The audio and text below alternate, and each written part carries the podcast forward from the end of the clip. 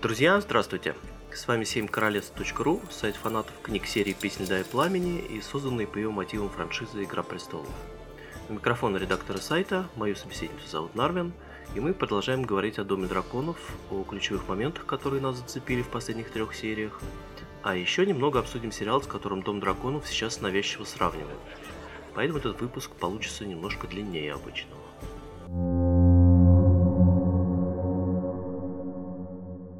Начнем с темы, которая, к моему удивлению, не вызвала особых эмоций у наших читателей, а по существу это важная новость, хотя ее последствия мы и увидим только в следующем сезоне. Итак, теперь Райан Кондал – единственный шоураннер «Дома драконов». Мигель Сапочник остается исполнительным продюсером, но плотно работать на съемочной площадке больше не будет. Почему это важно? Мигель Сапочник пришел на съемочную площадку «Игры престолов» в 2014 году как режиссер, и с тех пор почти все большие битвы сериала снимал именно он. За режиссуру «Битвы бастардов» он получил премию Эмми. «Суровый дом» — это одна из моих любимых экшн-серий, но если говорить в целом, то и к «Битве бастардов», и к «Долгой ночи», и к «Колоколам» есть масса вопросов. Здесь неизбежен вопрос, что первично, курица или яйцо. То есть в нашем случае, кто главнее, шоураннеры или режиссер серии. Мы знаем, что если в большом кино режиссер на площадке царь и бог, в той мере, в какой ему это дозволяет студия, то в сериалах творческий контроль находится в руках шоураннера, а режиссер лишь, так сказать, выполняет техзадания. Это, в частности, было причиной ухода Ван Паттена, режиссера пилотной серии «Игры престолов».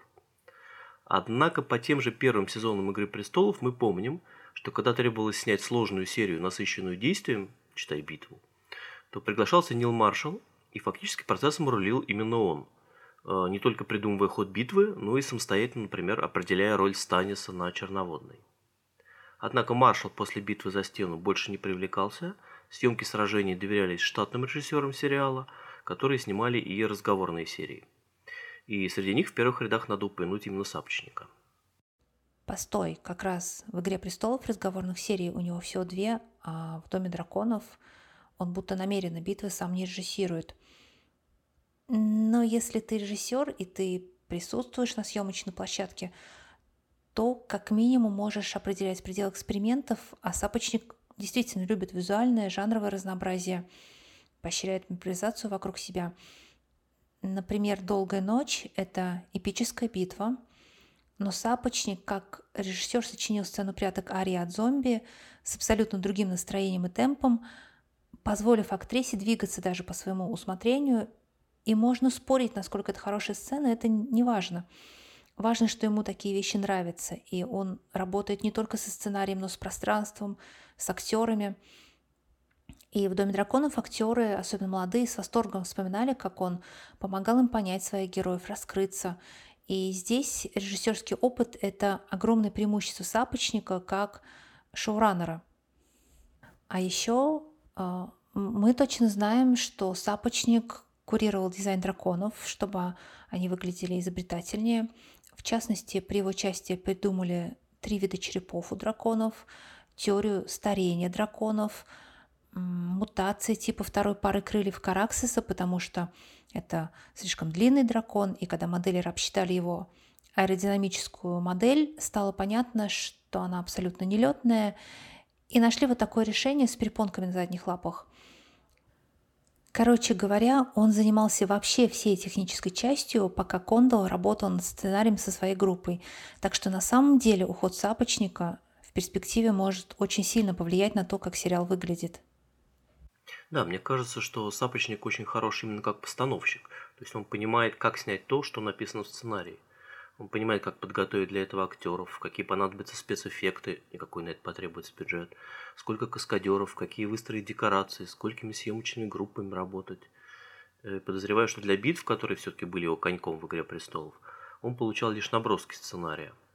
Скажем, для битвы в «Суровом доме», а сама битва, напомню, там длится менее 20 минут, он наверняка имел исходную расстановку сил и финал, а также идею сражения Джона с ходоком. То есть ту же сюжетную линию Карси он вполне мог придумать и сам. Хотя, кажется, актрису взяли на роль серии заранее. Но в любом случае детали, сцены, ракурсы и ход поединка Джона он уже почти наверняка либо придумывал, либо сильно менял. И далеко не всегда это выглядит удачно. То есть сами по себе съемочные решения вроде бы работают, но при этом неизменно повторяют киноштампы. А еще бывает так, что красиво снятая сценка довольно естественно перетекает во вторую, та в третью, та в четвертую. Но если немного отстраниться от горячки боя, то совершенно непонятно, как одни и те же люди в одном и том же сражении могли действовать одновременно и как в первой, и как в четвертой сцене. То есть зачастую этих действий просто противоречат друг другу. То есть с кинематографической точки зрения снято красиво и убедительно, ну, в конце концов штампы становятся таковыми, когда все начинают повторять удачный найденный кем-то ход. Но если задуматься о сути происходящего, то получается какая-то ерунда. То есть Сапочник умеет ставить сцены, умеет придумывать и снимать переходы между ними, но он не умеет придумывать полноценные серии, тем более полноценные битвы, как это делал тот же Нил Маршалл. В то же время его помощь наверняка была неоценима для сохранения визуальной и стилистической преемственности Дома драконов по отношению к Игре престолов. Ну а сам Кондал, второй шоураннер, действительно говорил, что он в первую очередь сценарист, а больше ничего в жизни не умеет. То есть в данном случае он, видимо, занимался больше сценарной частью, а ему в пару нужен был именно человек, который сможет все это поставить и снять. Угу. И при этом мы знаем, что Сапочник не хотел полноценно участвовать в «Доме драконов». Его долго уговаривали, наконец уговорили. Мне кажется, что даже подкупили. Это как с Гаем Ричи. Ты снимаешь нам Аладдина, а мы тебе потом мешок денег на фильм по собственному сценарию. Насколько мы видим по первым сериям, подкупили его не зря. Прямо в первой серии мы посмотрели отличный турнир, снятый Сапочником как раз. Но это все же красивые дуэли с многоракурсной съемкой, а что-то из этого даже просто статичные сценки. А изобразить войну или хотя бы одно сражение этой войны задача несравнимо более сложная. Так что насколько удачно он снял «Войну на ступенях»? Очень сложно исключить Сапочника, когда он шоураннер, но «Войну на ступенях» вообще-то снимал Грегг Яйтанос. Опять же, курица или яйцо? Кто снимает, режиссер или шоураннер? А если шоураннер, то Сапочник или Кондал? Мы не можем знать этого со всей определенностью, но знакомые черты из последних битв «Игры престолов» проглядывают. При этом нельзя сказать, что «Война на ступенях» была снята дешево. Были батальные сцены. Тут здорово помогает замаскировать масштаб «Драконье пламя» и дым после его применения. Была сцена военного совета. У зрителей есть претензия, что на виду у врага и в окружении пехоты совет не держит, но задернутых шатров мы насмотрелись в «Игре престолов», спасибо. Это было приятное разнообразие. Наконец, была решающая операция, в которой Дэймон в очередной раз продемонстрировал неспортивное поведение, впечатляющие воинские качества, полную отмороженность и бешеную харизму Мэтта Смита, причем без единой реплики. К сожалению, в целом впечатление не очень. Потому что, с одной стороны, нам настойчиво проговаривают кучу деталей текущей ситуации, вместо того, чтобы просто выскочить из окопов с воплем за 7 короля и отечества. С другой стороны, из этих деталей не складывается цельная картинка. То есть, откуда там на маленьком острове такие пещеры, что в них укрывается огромная армия, видимо, с лодками, видимо, даже с катапультами, видимо, с многомесячными запасами воды и провизии. Что будет с обитателями этих пещер, если туда подышат 2 дракона? Почему, собственно, вообще нельзя оставить в покое и в осаде пиратов, которые лишились кораблей и добровольно укрылись в пещерах? Ведь торговым караванам судов-то они при этом не угрожают. Почему так ужасно спланирована логистика атакующей, то есть имеющей инициативу, армии Веларионов? Ну и куча других горестных вопросов. А с финальным сражением все совсем грустно. Тут нелогичности и обилие киноштампов едва оставляют место для авантюры Дэймона и для первого чернокожего на драконе. То есть косорог из лучников, враги зачем-то выбегающие из укрытия, причем строго небольшими группками, и причем подбегающие к Дэймону строго по одному, неустанно пялящийся в небо в ожидании огненного сюрприза кормилец крабов, таки пропускающие этот сюрприз. В общем...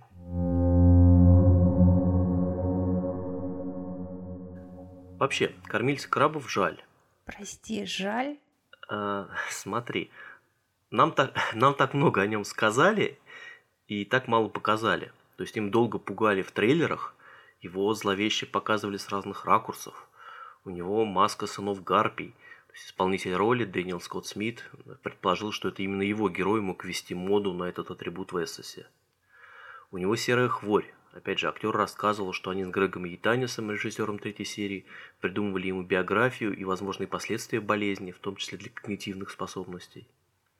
То есть это отличные задатки для антагониста, ну как минимум всего сезона, если не всего сериала. Но персонажа слили за одну серию. Для читателей «Пламени и крови» это естественно. «Война на ступенях» занимает в книге один абзац, совершенно не детализирована и не оказывает практически никакого влияния на дальнейший сюжет, ну, кроме триумфального возвращения Дэймона.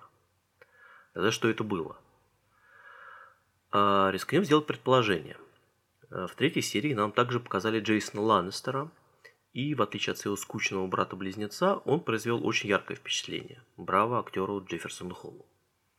Однако, не впадая в грех спойлерства, можно сказать, что роль Джейсона в событиях «Танца драконов» минимальна. И, может быть, это такой тренд нового сериала. То есть ввести яркого персонажа и не тянуть его по-скупердяйски до финала, а позволить себе роскошь сразу же выкинуть в утиль. А может, не надо? 3 серии начищать ружье, чтобы оно стрельнуло холостым и сломалось. Но куда это годится? Драхар мне напоминает «Короля ночи» в том смысле, что в обоих случаях мы имеем дело с заразными, пусть и по-разному, расчеловеченными, изуродованными персонажами, чья судьба окутана тайной, и они супер успешно противостоят протагонистам, а потом вжух, и все. И теперь сами думайте, откуда у Драхара гискарская маска? Как это он не перезажал всю свою армию в узких пещерах? И я хочу добавить, что «Король ночи» тоже становится персонификацией зла только в «Суровом доме». Это серия Мигеля Сапочника. Совпадение? Не думаю.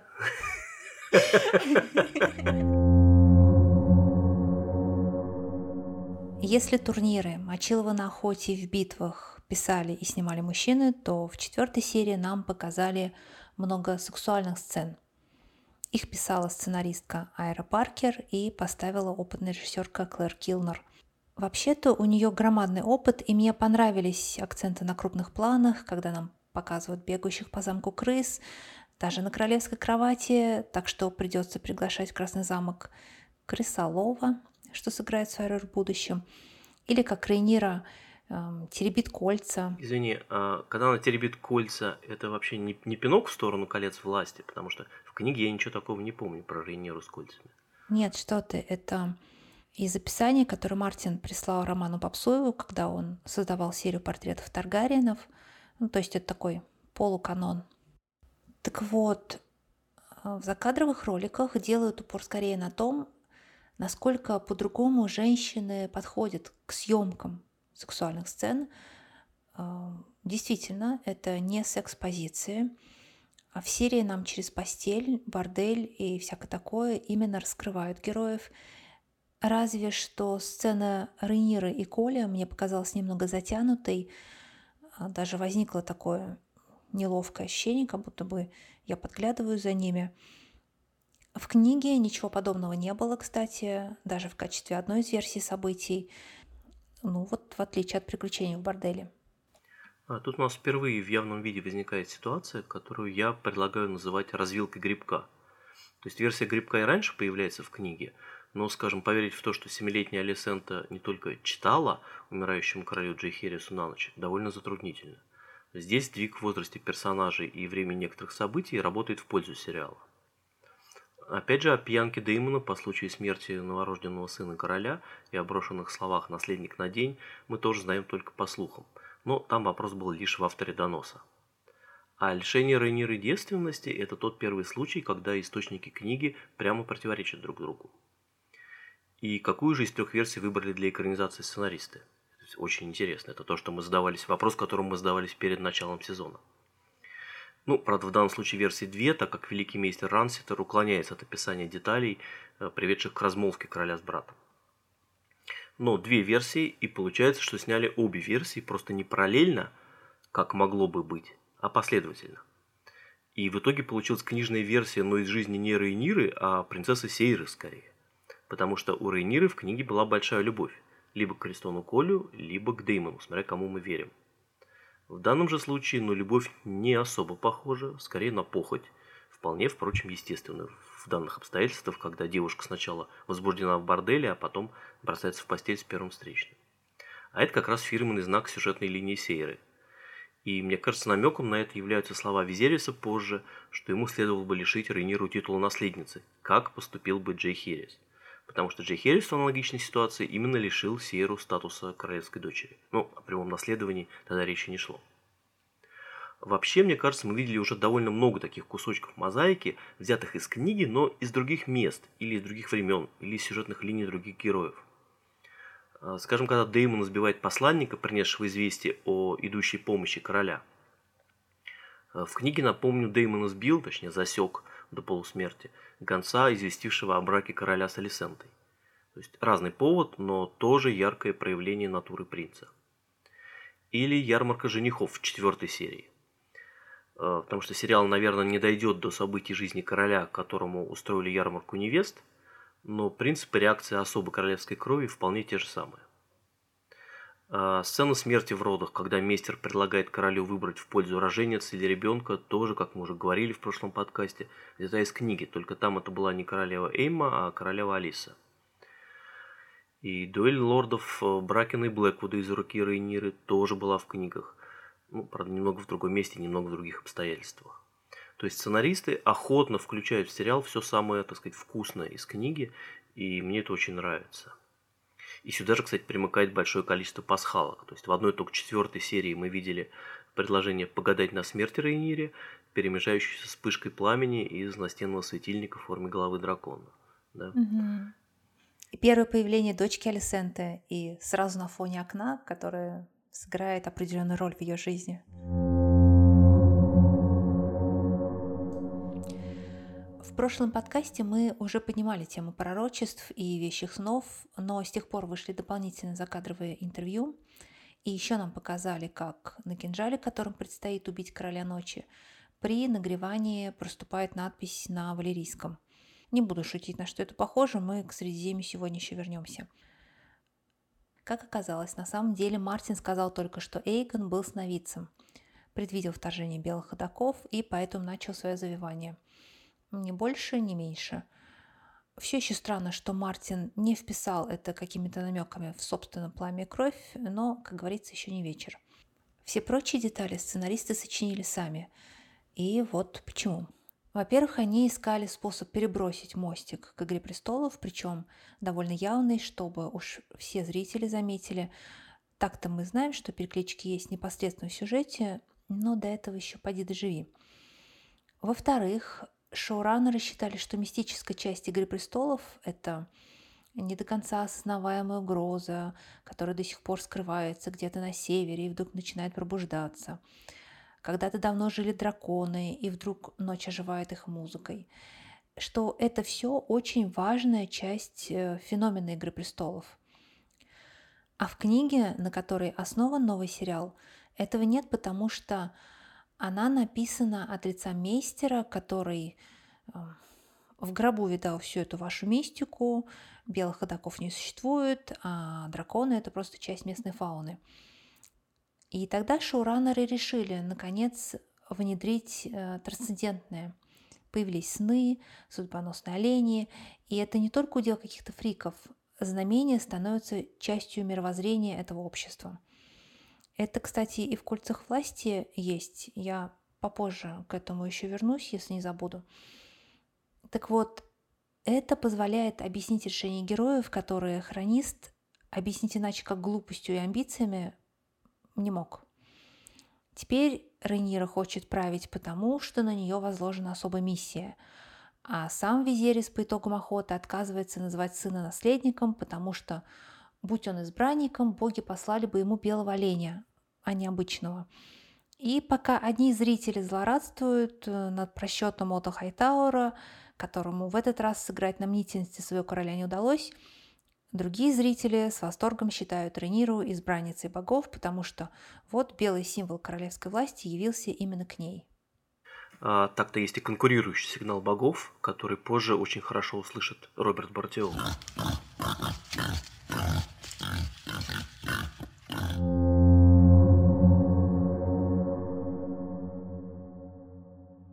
Мне не очень нравятся мясные сцены на поле боя или в кровати, потому что там все-таки не так уж много разночтений, а вот интриги, поставлено хорошо, можно увидеть несколько слоев, если присмотреться, и все равно останется простор для трактовок. Например, почти никто не обратил внимания, что блокада на ступенях вообще-то поощрялась короной, и что Рейниру выставляют из зала совета не только потому, что мала еще голос подавать. Да, второе, менее очевидное прочтение этой сцены из начала второй серии состоит в том, что король, подученный Отто, или в союзе с Отто, вовсе не в восторге от усиления афро-валерийцев, поэтому он совершенно не против, чтобы торговля Веларионов сошла на нет вместе с претензиями Корлиса. Так что он милостиво компенсирует своему мастеру над кораблями стоимость одного судна, но в остальном каждый сам за себя. А помощь обязательно придет, я вот тут письма разослал, завтра еще напишу, ваша его. Надо просто подождать. И Рейнира, который крайне не кстати предлагает драконий рейд на ступени, играет сильно на руку Корлису и очень сильно мешает политике короля сидеть сложа руки и наблюдать за крахом Веларионов. Рейниру срочно убирают, чтобы Корлис не мог к ней апеллировать. И поэтому король не понимает ее за ужином и говорит совсем не то, что она ожидает услышать. То есть Рейнира оправдывается, что идея вообще вполне рабочая, и нужно было хотя бы обсудить ее, а не затыкать рот своей дочери. А Витерис соглашается признать лишь, что в ее возрасте просмотреть элементарную двухходовку – это нормально, не грузись, научишься. Позже король и десница по очереди отговариваются, что если теперь послать помощь, то это уже будет потеря лица. И так все 3 года войны. И только когда любимая жена убеждает наедине короля, что это благородный поступок, тот решается помочь. И то, конечно, брату, а не Велариону. В итоге это оборачивается крахом Отто Хайтауэра. Интересно, что почти всегда, когда Алисента действует самостоятельно, это ударяет по ее отцу. Очень несчастный персонаж получается. Я хочу еще добавить пару соображений о конфликте короны и Веларионов. Лейнар Веларион – это, в общем-то, очень естественный брак для Рейниры, и не только в качестве способа продолжить род и обеспечить лояльность Веларионов, как нам проговаривают в сценарии, пока ничего не говоря о его наклонностях. Давайте вспомним, что его мать Рейнис Таргариен вполне серьезно рассматривали как наследницу Джихериса. У нее все еще есть сторонники и 2 дракона, скоро станет 3. И раз уж разорить Веларионов не получилось, то хорошо бы с ними дружить, но Визерис почему-то медлит. Медлит, пока Рейнира просто не припирает его к стенке. Вообще говоря, король, конечно, понимает, что Рейнира вполне дозрела до того, чтобы смотреть на фривольные фрески Красного замка как на учебное пособие. Именно поэтому он ржет, когда Отто Хайтауэр предлагает поженить Рейниру и 2-летнего Эйгона. И поэтому же считает, что десница преследует этим предложением свои интересы. Потому что пока Эйгон дорастет до консумации брака, до деторождения, Рейнире будет уже по 30, и к этому времени с таким характером она даст достаточно поводов, чтобы обвинить ее в супружеской неверности, то есть по королевским меркам в измене. Визерис и о Деймоне думают, будто тот намеренно нанес урон репутации Рейниры, чтобы через нее взойти на трон, хотя вряд ли Деймон все так уж предусмотрел. Он, безусловно, сорвал шапочку с головы Рейниры намеренно, чтобы ее узнали, но все же не довел начатое до конца. И, кстати, по сценам Деймона получается, что именно он тут самый несчастный человек. То есть мужчина в самом расцвете лет, а страдает от полового бессилия. Сначала с Мессарией, потом с Рейнирой. Впрочем, мне сложно сказать, чего тут хотел Деймон. Потому что действительно заметно, что сцена в борделе снята женщиной. Ну, понятно, что не все мужчины снимают одинаково, но все-таки не те ракурсы, акцент не на тех деталях, все в какой-то такой романтической дымке. Общее впечатление, знаешь, как от поцелуя школьниц. Типа, ну мы же не лесбиянки, мы просто целуемся. То есть, да, что-то сексуальное, да, но одновременно какое-то наивное, даже целомудренное. Непонятно. То есть мы знаем, что Деймон человек импульсивный, но при этом совершенно не дурак. Надеялся ли он просто скомпрометировать принцессу? Если да, то чтобы ее лишили права наследовать трон или чтобы отдали ему в жены? Ждал ли он, что в возбужденном состоянии она хоть с кем-нибудь допотеряет девственность, а сам Деймон тогда вроде как и не виноват? Или вообще он просто дал прорваться взаимному влечению, которое между дядей и племянницей совершенно точно есть, нам это показывали 3 серии, вопрос только в характере этого влечения. Алисента предполагает, что это была очередная попытка досадить королю, но вроде бы на текущий момент у них полная братская любовь. Ориентироваться можно лишь на то, что с утра Дэймон на всякий случай сознается брату во всем и предлагает явно заготовленный выход из ситуации, потому что сам не очень хорошо помню вчерашние события, поскольку не опохмелился.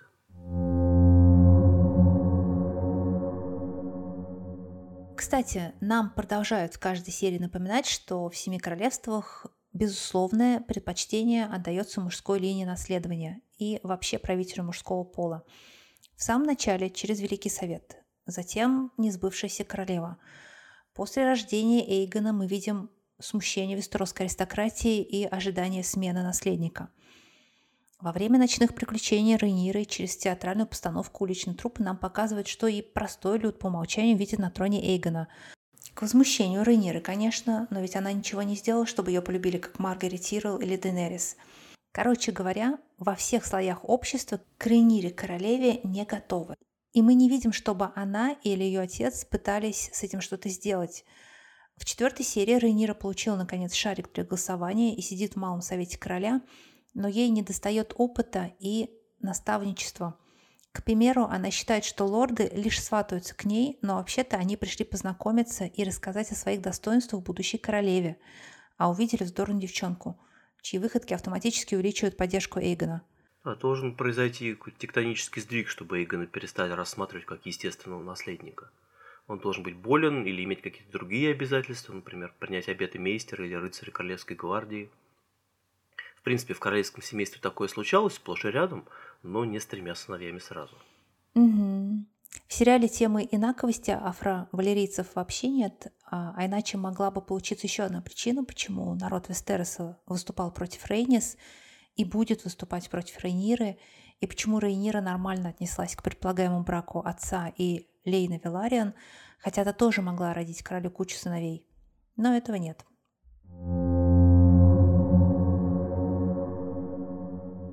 Нас уже начали спрашивать о кольцах власти, будем ли мы что-то о них писать или говорить. Мы пока все еще планируем обозревать все первые сезоны экранизации фэнтези-книг текстом. Во всяком случае, пока эти сериалы еще стоят в тени «Игры престолов», а если уж кто и смог бы выйти из-под ее тени, так это «Кольца власти», потому что щедрость Безоса вроде бы обещала воплотить мифологию Толкина во всем ее великолепии. Но есть 2 обстоятельства, которые нужно знать, чтобы снизить планку ожиданий. Во-первых, собственная мифология. Всерьез подвергать сомнению очарование этого аспекта мира Толкина, мне кажется, невозможно, если вы читали хотя бы 3 основных произведения канона. Но во многом именно мифологию мира мы знаем благодаря трудам сына Толкина, который из разрозненных записей отца составил внутренне непротиворечивый Сильмариллион. Я сейчас очень жду, когда на русском выйдет «Природа Средиземья», потому что там уже другой составитель тоже разбирает рукописи Толкина, который его сын по тем или иным причинам не использовал ни в «Сильмариллионе», ни в многотомной истории Средиземья. При этом, по словам англоязычных толкинистов, эти сведения позволяют посмотреть на мифотворчество Толкина чуть под другим углом. Но в том, что касается «Колец власти», нужно сделать важную оговорку. У Амазона нет прав на Сильмариллион. Они могли экранизировать только приложение к «Властелину колец», где Толкин сам приводит некоторые сведения о первой и вторых эпохах, и только. Толкин Estate оставили права на Сильмариллион за собой. Далее. Кроме богатой мифологии с правовыми оговорками, у сериала еще и огромный бюджет. Настолько большой, что в HBO даже стыдливо оправдывались, мол, мы не жадные, но умеем эффективно работать. Так вот, значительный бюджет – это возможность проявить разборчивость. В выборе актеров, в найме съемочной группы, в создании реквизита. Машина Безоса позволила перекинуть мостик к трилогии Питера Джексона, потому что здесь тоже правовая проблема. Права на «Властелин колец» принадлежат Warner Bros. Discovery. Это владелец HBO, и Amazon их прямой конкурент. Поэтому при создании «Колец власти» шоураннеры сначала связались с Питером Джексоном, но потом резко контакт оборвали. Зато съемки шли в Новой Зеландии, спецэффектом занималась куча народу, но в том числе студия Вета. Джон Хоу рисовал концепт-арт, а центральную музыкальную тему написал Говард Шор. Эти люди работали над обеими трилогиями Джексона, и уже этого достаточно, чтобы возникли нужные переклички, ассоциации. Вот так. Пока что мое мнение такое. Как экранизация «Кольца власти» не работают. Это узаконенный дорогой фанфик. Фанфики не бывают великими, но бывают интересными. Во всяком случае, в третьей серии задел на сносное приключение есть. Я ругала «Амазонское колесо времени» за визуальную вторичность. Так вот, это тоже здесь есть. Причем вовсе не потому, что все современное фэнтези основано на Толкине. Самая большая проблема, мне кажется, сейчас стоит в том, что в истории 5 или 6 сюжетных линий, довольно слабо связанных между собой, а харизматичных, интригующих героев, которые способны удержать внимание, очень немного. Ну вот разве что Халбранд. Мне кажется, после третьей серии все поняли, кто там он на самом деле. Как говорится, зло — это герой другого цвета. Я эту цитату в первый раз увидела в книжных рекомендациях Мартина, а вообще эта тема в фэндоме Толкина была популярна еще при его жизни. Он даже кому-то писал озабоченное письмо, когда получил от фаната пепельницу с гравировкой на черном наречии. Интересно, как сценаристы будут с этим работать. Начнут сопливо оправдывать зло или все-таки сумеют красиво и логично показать превращение Трикстера в абсолютное зло? Посмотрим. Ты, по-моему, очень высокого мнения об их писательском мастерстве. Ну, может быть. А тебе вот прям совсем не понравилось? Ну, мы пока увидели 3 серии, и каждая следующая немного лучше предыдущей, так что какая-то надежда есть. Эффект низкой базы, да. Ну, собственно, пока безумно раздражает только Галадриэль. Я ничего не имею против выбора главного героя для этого исторического периода. Не всегда женщина в главной роли – это повесточка. Иногда это просто женщина в главной роли. Но показана она отвратительно. Что как командующий, единственный умеющий сражаться в своем отряде, что как морепереплыватель, то есть красивый жест, но полное отсутствие мозгов, что как переговорщик. Слушайте, тут уже с Рейнирой ее сравнивают. Но недовольство и действия Рейниры в первых сериях – это даже в самом худшем случае всего лишь подростковый бунт. Галадриэль на момент создания «Колец власти» все-таки чуть-чуть больше 15 лет. Лето так на 3500 больше. Очень сложно представить, как это превратится в Галадриэль Кейт Бланшетт. А остальные сюжетные линии, более-менее терпимо. Гномы забавные. Бедные гномы, самый, может быть, трагичный народ Средиземья, обречены в кино быть объектом шуток. А протохоббиты и протогендальф тоже бывают смешные. Аркамелоты, да. Плохо, что тут интересен не сюжет как таковой, а просто комические куплеты в их исполнении. Откуда у представителей кочевого народа цыган возьмется мечта о приключении, о далеком путешествии? Они же не в теплых и благоустроенных норах безвылазно живут. Зато все становится хорошо, когда начинают показывать историю. Города эльфов и Нуменор, Хазад-Дум, оружие, бытовой инвентарь, корабли, зал мудрости, просто пейзажи Новой Зеландии. Красивое решение загадки символа Саурона, хотя и нелогичное. То есть зачем Финроду это было метить? Чтобы всех отыскать, воедино созвать? В общем, лучше, когда герои молчат, в крайнем случае, когда шутят. И совершенно очевидно, что это просто противоположные полюса с «Игрой престолов» и с «Домом драконов», который, как мы надеемся, несмотря на все спецэффекты и битвы, останется прекрасным сериалом про героев и про их раскрытие. Мне показалось интересным, что сравнение «Колец власти» и «Дом драконов» в какой-то мере навязывает именно HBO. И выбором даты премьеры своего сериала, и тем, что в день премьеры 2 первых серий «Колец» они выложили на YouTube 1-ю серию «Дома драконов». Так вот, в пику. Смотрите и учитесь, да. И, кстати, на фоне 2 совсем грустных 1-х серий «Колец» она выглядит настоящим шедевром. Да, и притом у нас есть официальные рейтинги, но Amazon мерит мировую аудиторию, а HBO только американскую, и даже немножко манипулирует этой статистикой, когда там какие-то не очень радужные цифры. Я читала разбор, почему в HBO так трясутся над рейтингами. Если коротко, то в войне стримингов пока получается так, что HBO Max побеждает в битвах, но проигрывает войну. Грубо говоря, зритель приходит смотреть Netflix ради условно очень странных дел, а потом начинает смотреть что-то еще и продолжает платить дальше. А в HBO приходит куча народу посмотреть какой-то конкретный фильм, и все. Поэтому могут быть совершенно объективные временные причины для падения рейтингов. Ну, например, люди уехали на природу в день труда, но в HBO боятся напугать этими цифрами инвесторов, поэтому премьерную статистику сейчас не показывают. Но у нас есть не только официальные данные. На тех же Rotten Tomatoes, например, зрительских оценок у «Колец власти» в 5 раз больше, чем у «Дома драконов». Есть идеи, почему? Полагаю, проблема традиционная. То есть голосуют недовольные, довольные не голосуют. Поглядев первую серию «Колец», когда бессмысленный пафос стекал с экрана прямо на пол, 500 000 американцев, по данным сервиса «Самбо ТВ», не нашли в себе сил посмотреть вторую серию, зато дошли до любимого киносайта, чтобы поставить там сериал «Укол». Удивительно, но с тех пор рецензий на IMDb с низким рейтингом становится все меньше. Может быть, это как-то связано с владельцем IMDb. Да, говорят, Amazon удаляет отрицательные оценки. Ну и плюс, конечно, размер фан-базы.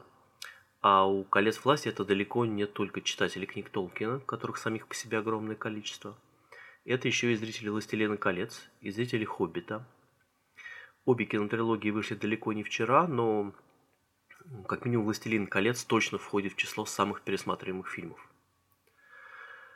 И вот сейчас мы в прямом эфире наблюдаем, как талант пьет бездарность. То есть, простите, как голое количество фанатов ничего не гарантирует, когда удовлетворять их вкусы пытаются бюджетом, а не сценарием и актерской игрой. И это, заметьте, мы во всем разборе «Колец власти» еще ни слова не сказали про Никанон. Стой. Давай оставим это уже на текстовую рецензию, когда посмотрим первый сезон целиком. Это слишком огромная тема, чтобы ее вот так вот мельком обсуждать. Ну, а если кто захочет прочесть или освежить в памяти, что там было, собственно, у Толкина в «Сильмариллионе», берите перевод Хромовой. Это новый перевод, редкое сочетание увлеченности, профессионализма, прекрасный образец академического перевода. А ты еще что-то хотела добавить про сходство с «Домом драконов». Да. Спасибо, что напомнил. Мне показалось, что единственная общая тема в этих двух сериалах – это мотив судьбы. Фатализм в какой-то степени. Но вот кто бы мог подумать еще лет 10 назад, что возникнет такой огромный интерес к стоицизму, и чуть ли не детские книжки начнут писать, рисовать, чтобы малыши тоже были в курсе, как им смиряться под ударами судьбы. Мне кажется, что это своеобразный ответ на отсутствие позитивных идей будущего. И интересно, как культура, в том числе популярная, реагирует на эту тревогу через два вроде бы совершенно разных сериала. Какой ответ в итоге найдет больше отклик? Это все, что мы хотели обсудить сегодня. Наш подкаст теперь доступен не только в YouTube, но еще в Яндекс.Музыке, ВКонтакте, Гугле и где-то еще. Подписывайтесь, как вам будет удобнее, слушайте, комментируйте. Нам будет очень приятно. Рыбас!